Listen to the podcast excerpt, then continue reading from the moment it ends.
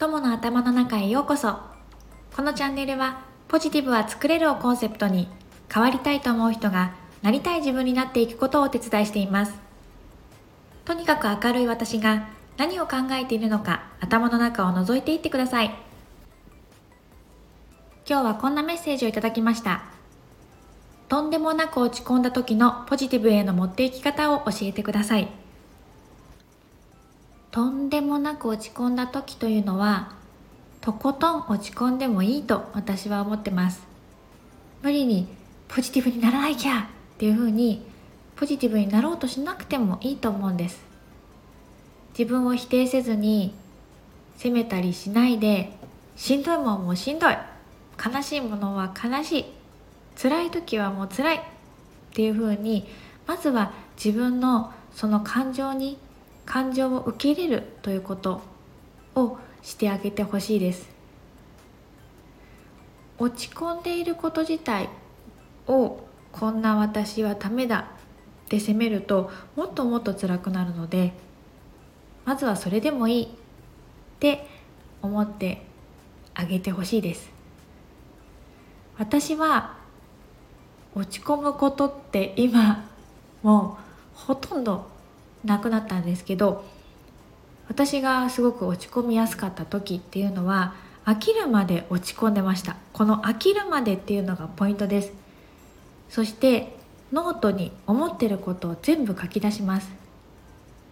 もうこれ以上何も出てこないよってなるまで、とにかくとにかく思ってることを、考えてること、言いたいけど言えなかったこと、本当はこうしたかったっていうこと、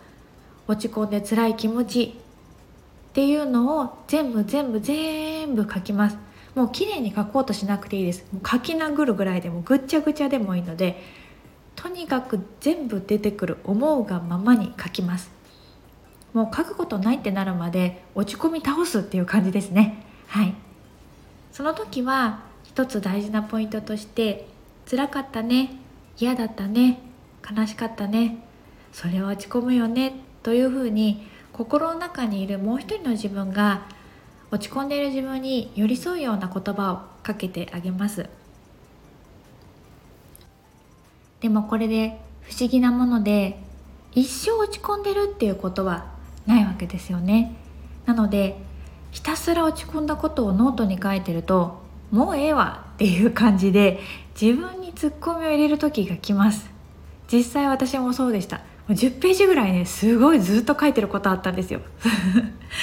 そんな時にあのもうピタッとね、もうなんかもう書きたいけどもう出てこない、書く言葉が出てこないみたいな感じになって、もう自分いいんじゃないっ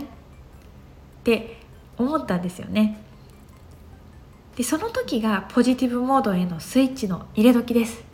パチンと切り替える時が来たという感じですね。もう全部吐き出したと思ったら、ノートから一旦離れて、それこそ書いたノートをもうビリビリに破いたっていいです。ポイって捨てちゃっていいです。その落ち込んでる気持ちごとポイっとやっちゃっていいので、ノートから離れて、自分の気分が上がることとか、気分が変わること、思いっきり気分が変わることですねっていうのをやってみましょう。人って落ち込みながら楽しむとか、そういうことがね、頭の構造上できないんですよね。だからもう落ち込み切ってポイしてから、自分の好きなこと、楽しいこと、リラックスすることをやる、この順番が大事です。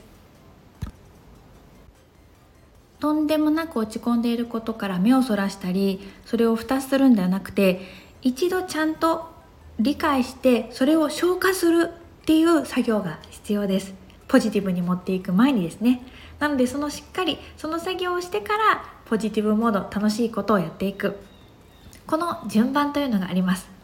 とんでもない落ち込みはこうして飽きるまで落ち込んでから、スッと一気に手放します。ということで、今日はとんでもなく落ち込んだ時のポジティブへの持っていき方、やり方、順序があるということをお伝えしました。こんなトピックスについて話してほしいということがあったら、スタンド エフエム からレターを送ってください。レターは匿名で送られます。ではまた友の頭の中で会いましょう。